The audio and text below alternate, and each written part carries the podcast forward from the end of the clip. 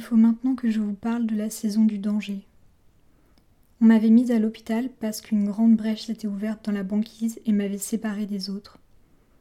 De loin, je les voyais dériver avec leur monde à eux, sur une mer couleur de violette, où des requins marteaux, dans une douceur tropicale, nageaient côte à côte avec des phoques et des ours polaires. J'étais seule sur la glace, vint une tempête de neige qui m'engourdit.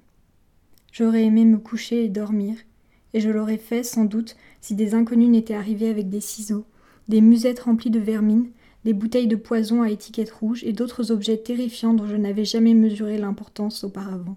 Des miroirs, des horloges, des couloirs, des meubles, des centimètres carrés, des étendues de silence refermées sur elles-mêmes, des échantillons gratuits de voix, unis ou bariolés.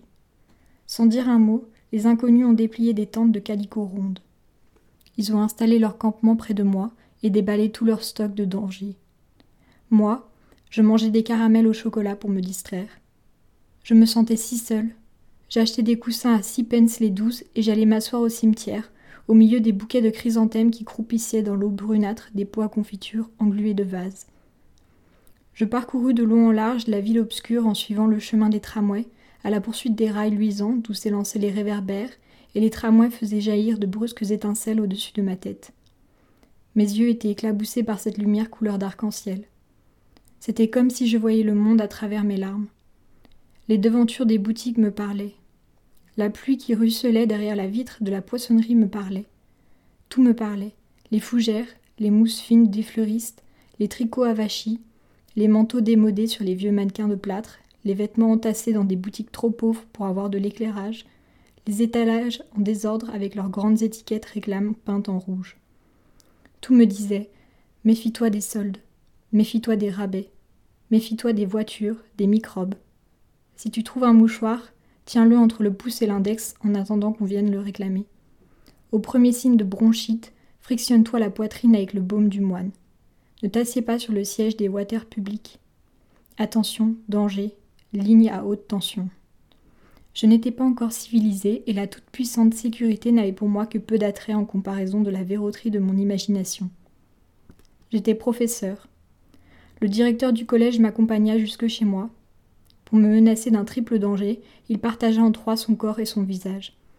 Je fus donc suivi par trois directeurs, un de chaque côté et le troisième sur mes talons.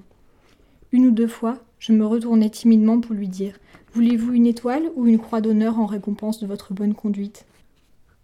Rentré dans ma chambre, je passai toute la nuit à découper des étoiles dans des bouts de papier doré. Je les collais sur les murs, sur la porte de l'armoire neuve de ma logeuse, sur la tête, le visage et les yeux du divan à ressort. Bientôt, toute la chambre fut constellée.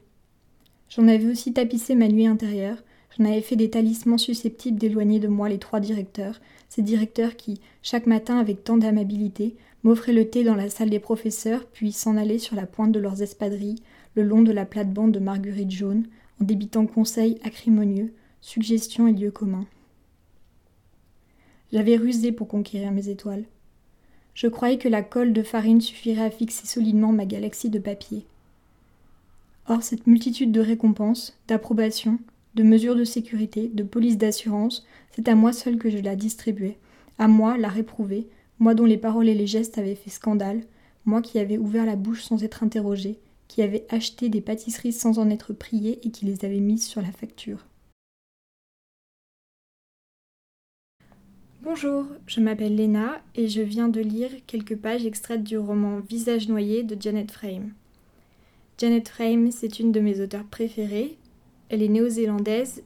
Je ne vous parlerai pas de sa vie parce que c'est un peu dommage d'aller à son œuvre en connaissant son histoire personnelle et de ne l'apercevoir qu'à travers ça. Visage noyé parle de folie et d'internement. Ça se passe au XXe siècle, donc c'est un témoignage historique sur l'état de la psychiatrie à l'époque et des traitements psychiatriques, mais du point de vue d'une patiente. C'est écrit dans une langue très poétique, très imagée, très émouvante, ça touche au cœur, et en même temps, euh, même si certains passages peuvent paraître assez durs, la narratrice ne s'apitoie jamais sur elle-même. Ce n'est pas insupportable. Et puis surtout, je trouve que c'est une histoire de résilience et de relations humaines. Avant de partir, je vous donne un indice sur le texte de la semaine prochaine c'est qu'il s'agit d'un roman d'un auteur français du XXe siècle et qui va nous faire remonter très